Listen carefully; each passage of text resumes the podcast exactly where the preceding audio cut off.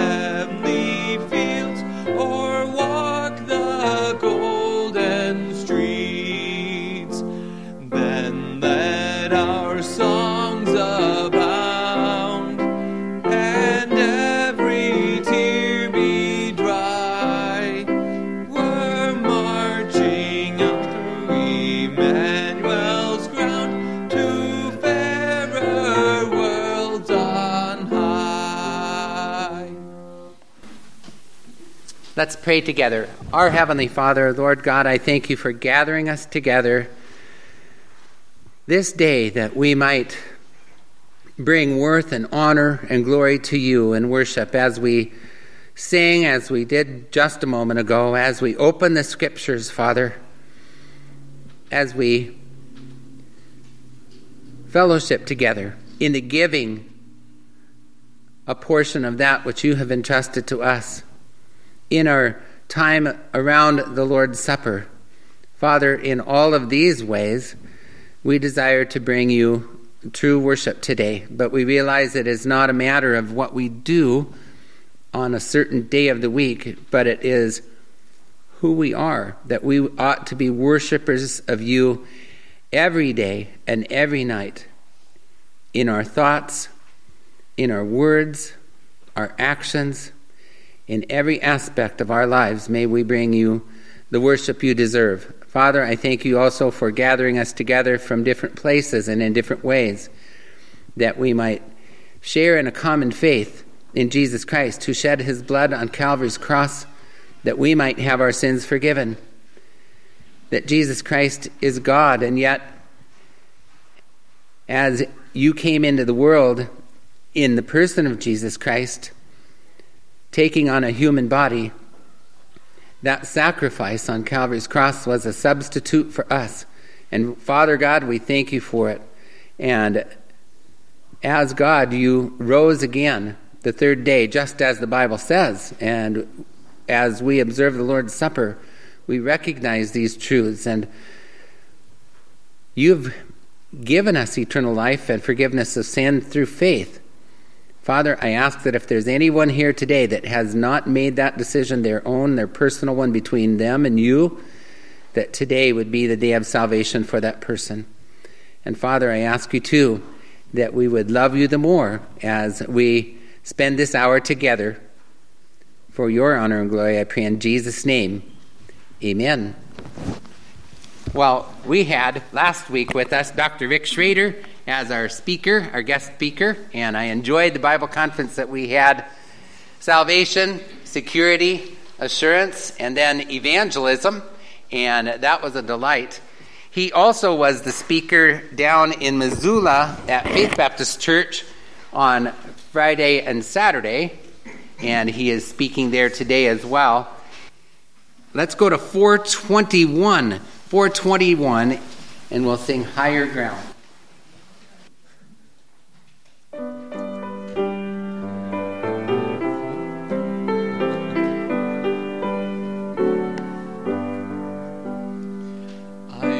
pressing on the upward way. New heights I'm gaining every day. Still praying as I onward bound. Lord, lead me on higher ground.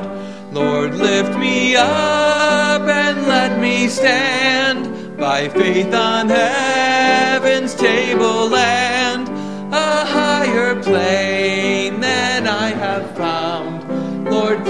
My feet on higher ground. My heart has no desire to stay where doubts arise and fears dismay. Though some may dwell where these abound, my prayer, my aim is higher ground. Lord, lift me up and let me stand by faith on heaven's tableland, a higher plane than I have found. Lord, plant my feet on higher ground. I want to live above the world, though Satan's darts at me are hurled. But faith has caught the joyful sound, the song of saints on higher ground. Lord, lift me up and let me stand by faith on heaven's tableland, a higher plane than I have found. Lord, plant my feet on higher ground. I want to scale the utmost height and catch a gleam of glory bright. But still I'll pray till heaven I've found. Lord, plant my feet on higher ground. Lord, lead me up and let me stand by faith on heaven's tableland, a higher plane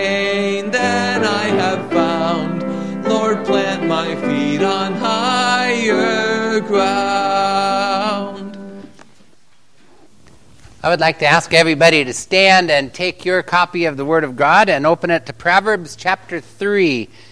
Follow along as Tom reads verses 1 through 7. Good morning, everybody. Good morning. My son, for, forget not my law, but let, let thine heart keep my commandments. For the length of days and long life and peace shall they add to thee. Let not mercy and faith forsake, and truth forsake thee. Bind them about thy neck, write them upon the table of thine heart. Thou shalt find favor and good understanding in the sight of God and man. Trust in the Lord with all thine heart, and lean not unto thine own understanding. In all thy ways acknowledge him, and he shall direct thy paths. Be not wise in thy own eyes, fear the Lord, and depart from evil. Amen. Thank you. You may be seated, and as we sing the next song, Children's Church will be dismissed. Open your songbooks to 455. I am resolved. Number 455.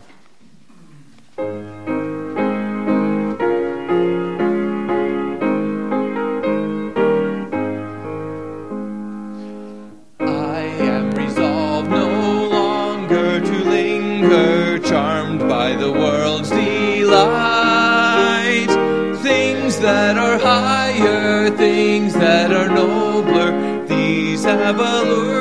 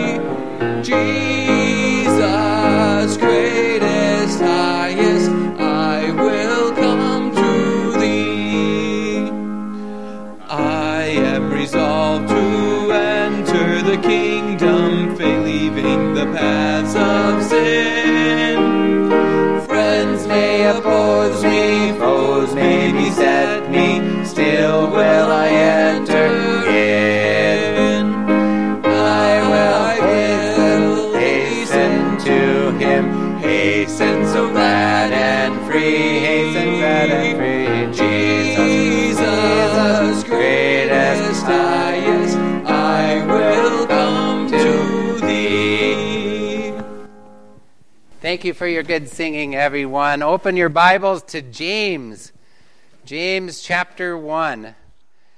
So far in our short journey into this letter written by James in our New Testament, we've learned a few things already.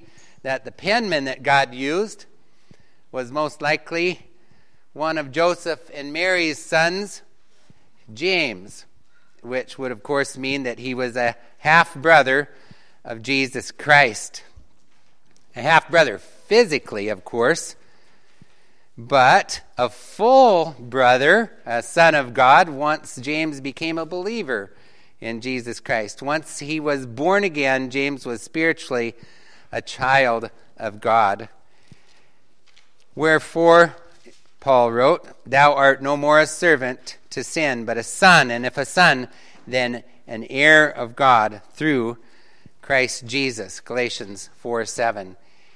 James did come to faith in Jesus Christ and served him the rest of his life and even faced martyrdom because he knew the truth was true and he also proclaimed salvation without any hesitancy or unashamedness. May we also, Heavenly Father, I ask you that as we look into this portion of your word, that you would guide us, that you would teach us, that you would give us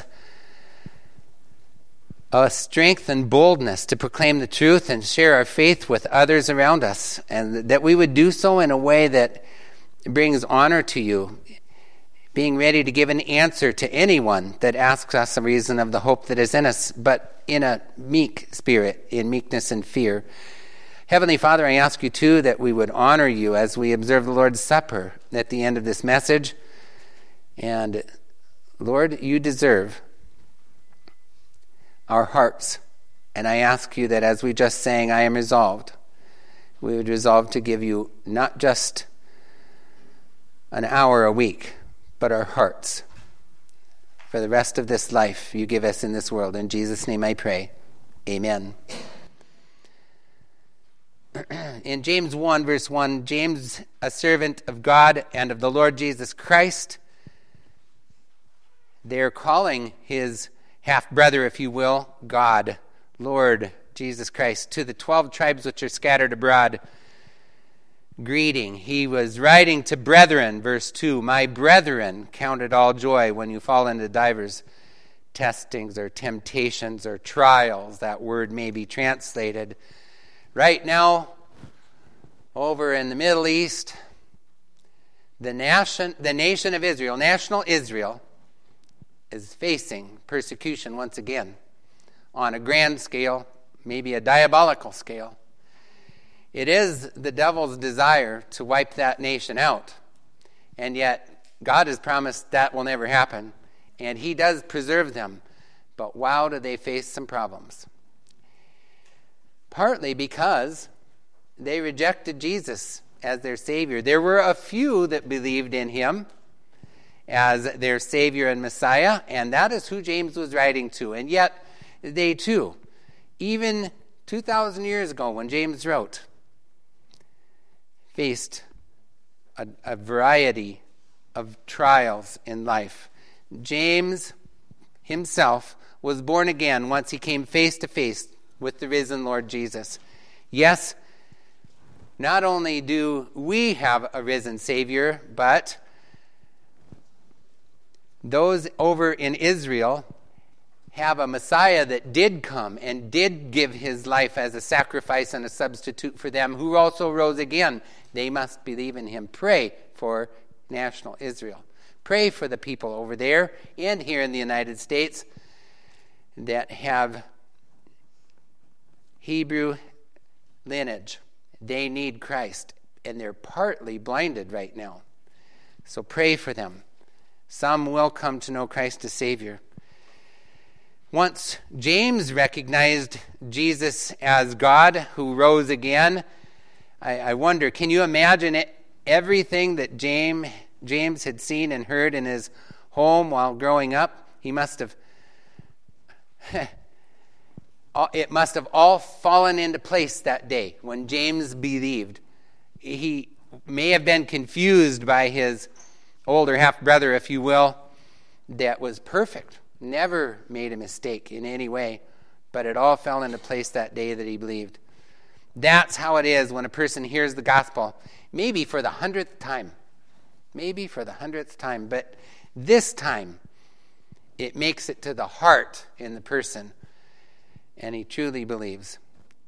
That's when a new change begins. James, I'm sorry, the apostle Paul wrote in 2 Corinthians 5:17, "Therefore if any man be in Christ, he is a new creature, a new creation.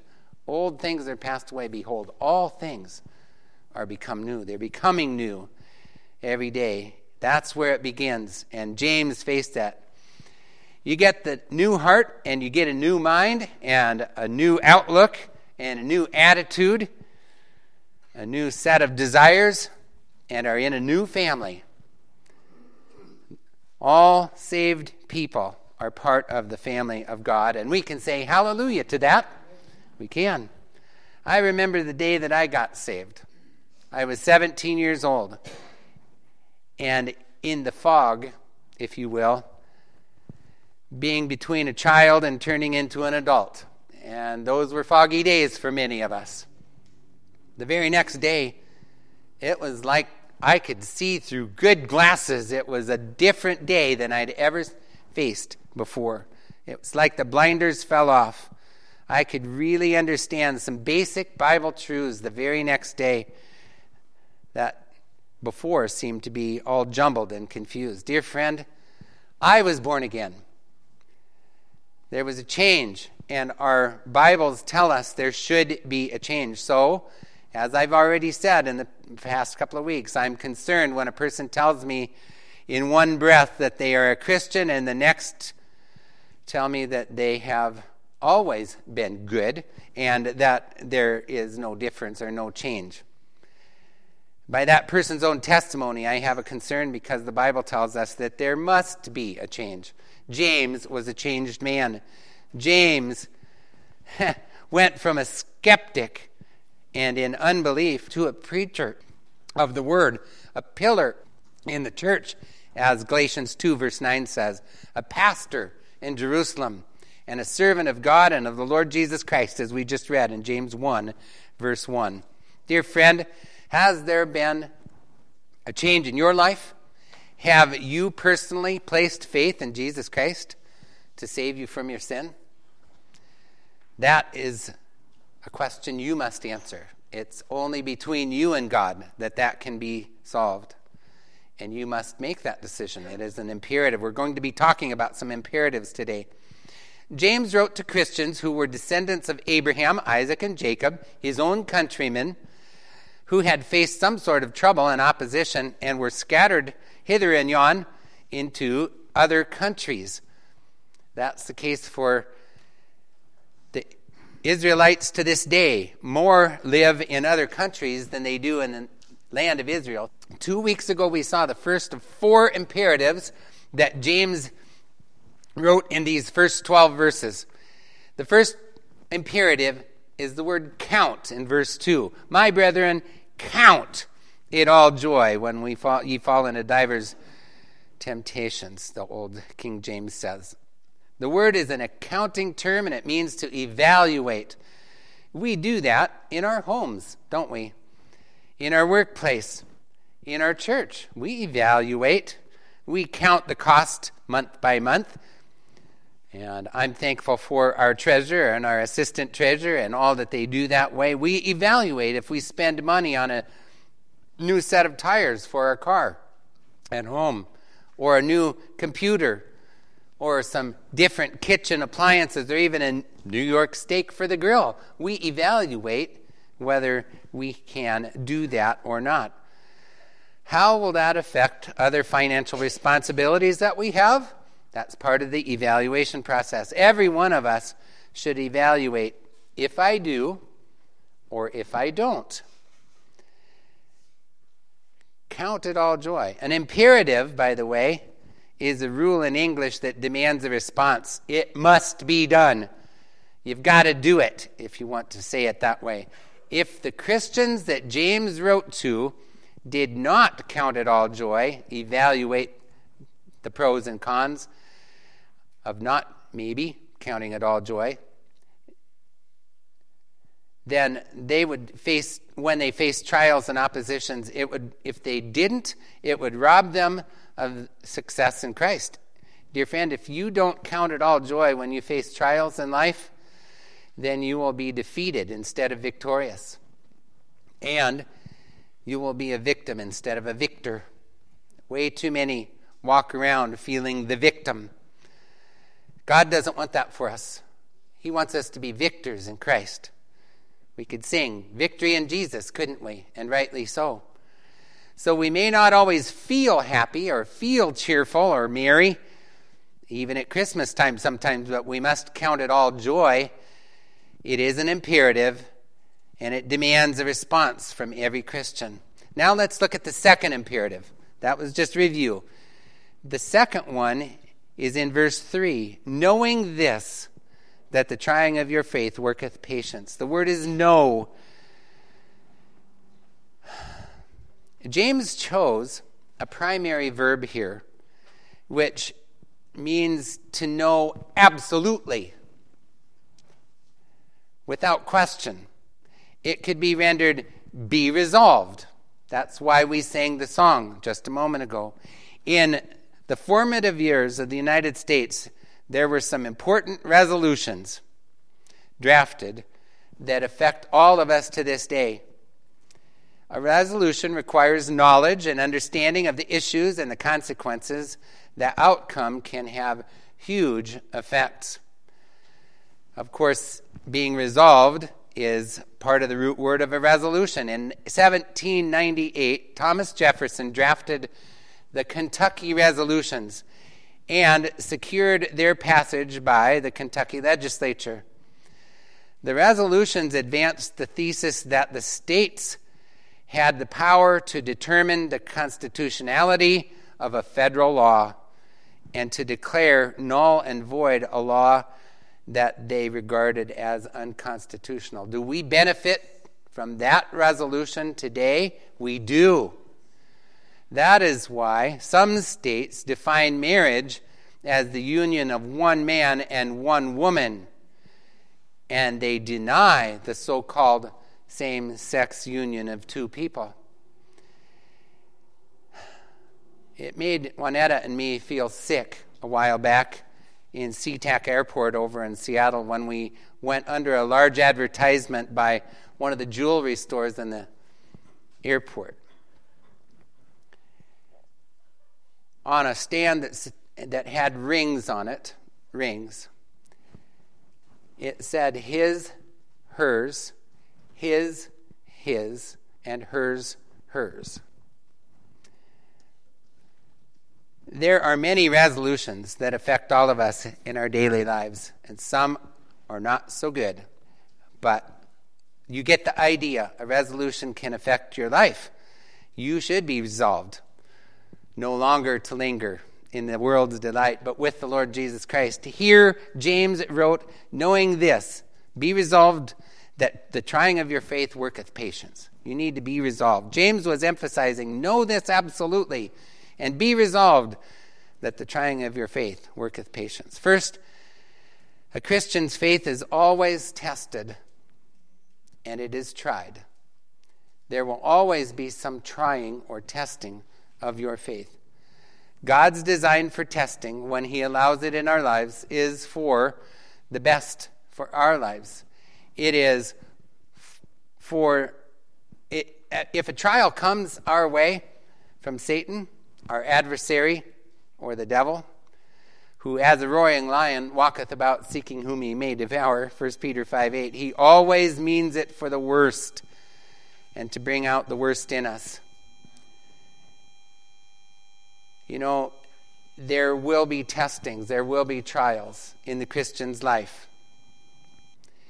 Sometimes when we pour concrete we take a cylinder sample we call it and fill a 12 inch uh, plastic cylinder and with the cement and it's tested one of them would be tested at 7 days and the other at 28 days to see the compression strength that that concrete would bear up to. And of course in our church foundation over there for the footings we poured the 3000 pound concrete. It would withstand 3000 pounds of pressure before being crushed. For the stem walls, we used 3,500 pound concrete, which would support 3,500 pounds of pressure before being crushed. But be sure of this, dear Christian, when you do face some pressure in testing, God will not allow the testing in our lives that we cannot withstand. It might feel like we will break, it might feel like we cannot bear up under it anymore. But God promises to carry us through. Through is the emphasis in that. 1 Corinthians 10:13 says there hath no temptation or testing or trial taken you. It's the same word as in James 1 verse 2 that's translated temptations. There hath no temptation taken you but such as is common to man, but God is faithful, who will not suffer you to be tempted above that you're able or tested above that you're able, but will, with the testing or the temptation, also make a way to escape, that ye may be able to bear it. He doesn't say he's going to take it away, but he'll carry us through. He'll help us. He'll support us. Dear Christian, hang on to those promises. Second, testing works for us and not against us. The word in James 1, verse 2, and the same word in 1 Corinthians 10 13 is a different word than trying in verse 3. Knowing this, that the trying of your faith worketh patience. Instead of putting to proof, this trying means trustworthiness. Peter wrote it this way that the trial of your faith, being more precious than gold that perisheth. First Peter 1 7. There's a trustworthiness in this, knowing this, that the trustworthiness of your faith worketh patience. A gold prospector takes his ore sample to the assayer's office to be tested, and the same sample, it may be a small quantity, may not be worth much. It may not be worth much more than 20 or 50 dollars, but the approval or trustworthiness, if you will, of the report, the official statement about the ore may be worth millions. It assures the prospector that it is gold and the quality of his claim. God's approval of our faith is precious. Let's go to 2 Corinthians 4, verse 17 for a moment. 2 Corinthians 4, verse 17 says this for our light affliction, which is but for a moment. It's not permanent, dear friend, it's temporary. Worketh for us a far more exceeding and eternal weight of glory. When you face a trial or a struggle in life, remember that. God intends it for your good, to make you better Dear Christian, I've said it several times, we need to have it in our minds. God wants us not to become bitter about trials, but better through them. The testing of our faith works for us and not against us. Third, the third thing we must know of certainty is that trials rightly used, help us to mature, helps make us patient. In the Bible, patience is not sitting around twiddling your thumbs. That's not what patience is. The word patience in the Bible is not waiting passively and accepting the circumstances. It is a cheerful or hopeful, if you will, endurance, which is a courageous perseverance in the face of difficulty. God says He wants to grow us and build us up and strengthen us in our ability to be patient and courageous and persevere in the face of difficulty. Verse 4 uses in, in James, go back to James now, in James chapter 1, the fourth verse. But let patience have her perfect work, that ye may be perfect and entire, wanting nothing. I don't know if you noticed that, but in verse 4, two times we have the word perfect.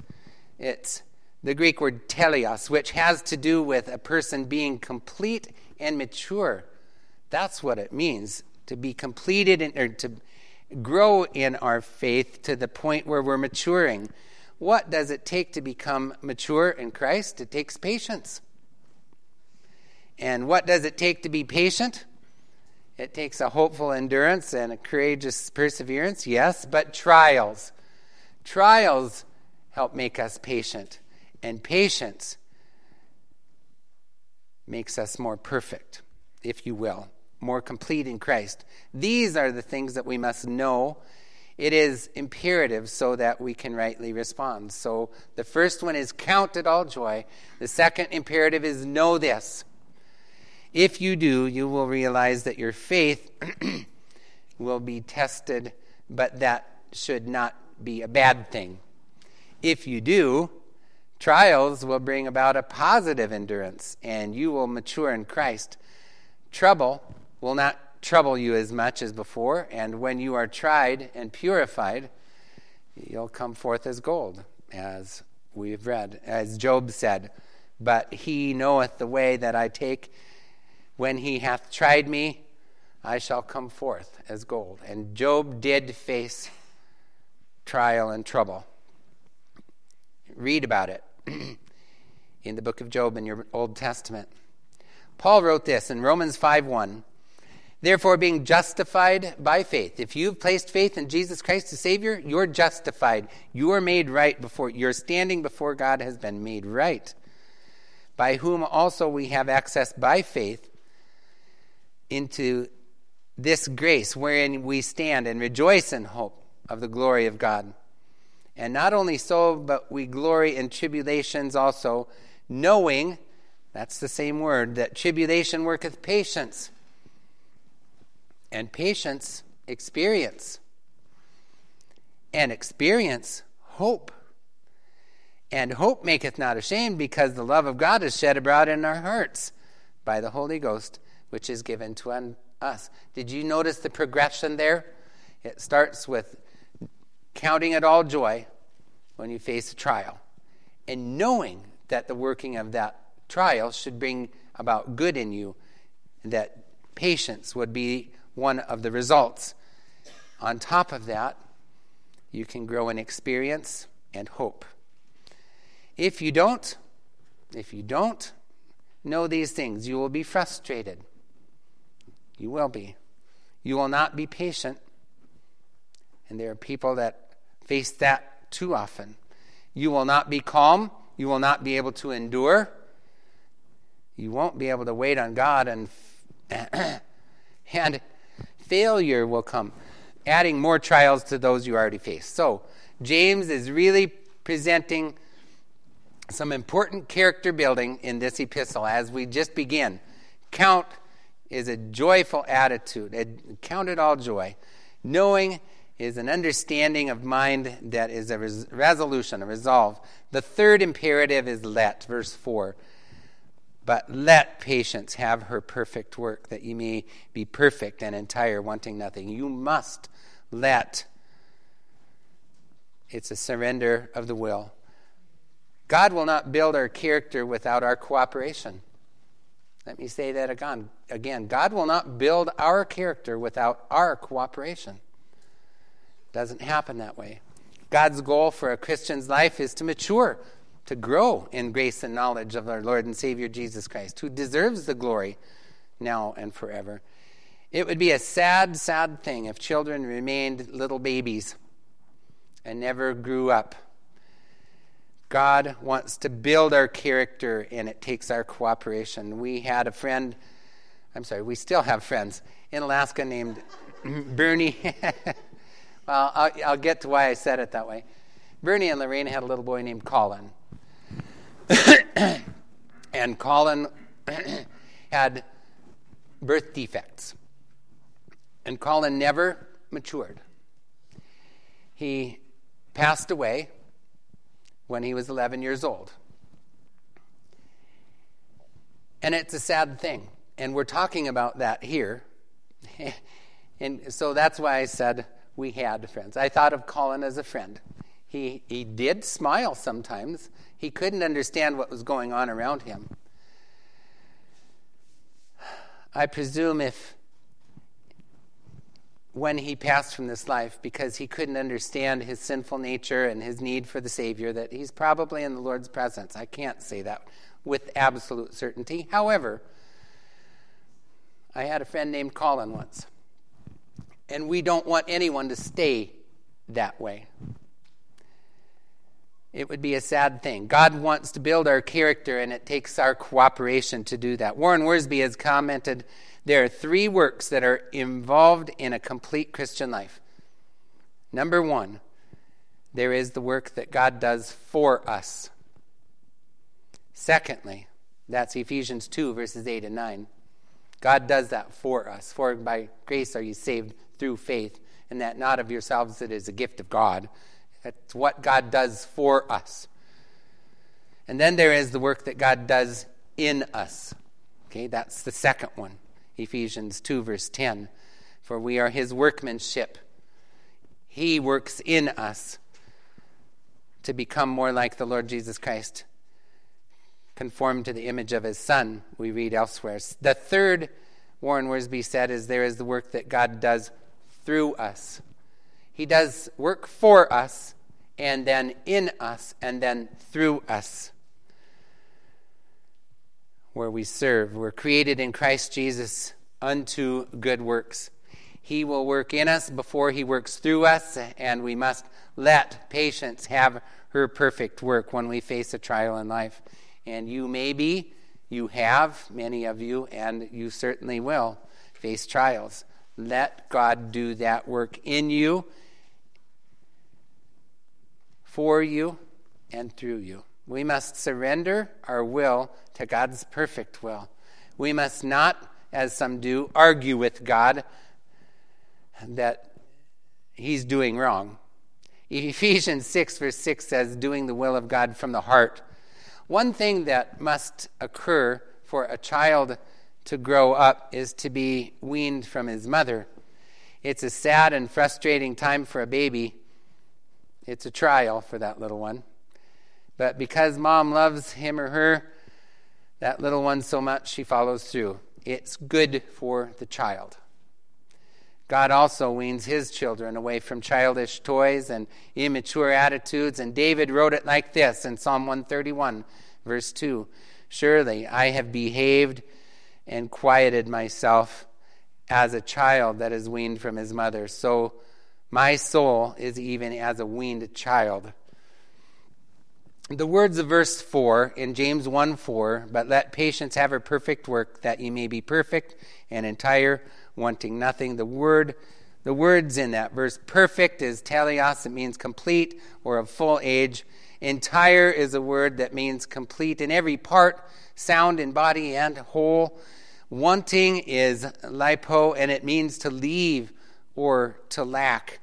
So, uh, lacking nothing, if you will, to ha- leave nothing behind. And then nothing, the word means not even one, not or none at all. So it's it's complete. And so, dear Christian, if you do let God, let let patience have her perfect work in you when you count it all joy, then you will have a joyful endurance of trouble during troubled times. God wants that for you, and He wants it for me. You will trust God and have a confidence in Him during trials, and you'll be able to endure. You will accept His work and the weaning in your life, and you will develop and mature and grow in Him, becoming more and more complete and whole as a person. Patience is a, a determination that God wants to work in us, and it starts with joy, finding it all joy, or counting it all joy, I said, evaluating that joy is worth it even during a trial. Let patience have her perfect work then. It is sad indeed if you don't. And we've already talked about that. It will rob you of joy in life. So count it all joy. Uh, that's a joyful attitude, knowing and that is an understanding of heart, uh, heart that these things will work good in us and not bad, that God is intending to mold us and make us. And let's surrender our will to God's will.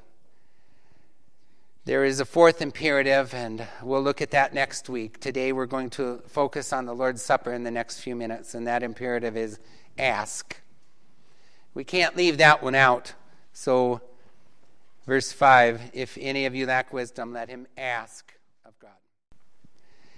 As we are dismissed, I would like to have us sing a song together in the Gospels.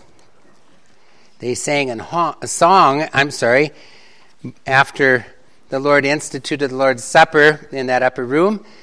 They sang a song and went out into the Mount of Olives. We'll be going out into the Tobacco Valley, I guess, but let's sing a song together also. Number 292 When I Survey the Wondrous Cross. Let's all stand and sing 292 When I Survey the Wondrous Cross. Oh, okay. Valerie's saying 293 might be the one I'm looking for. Okay? Go ahead, Joshua. 293. Thank you, Valerie.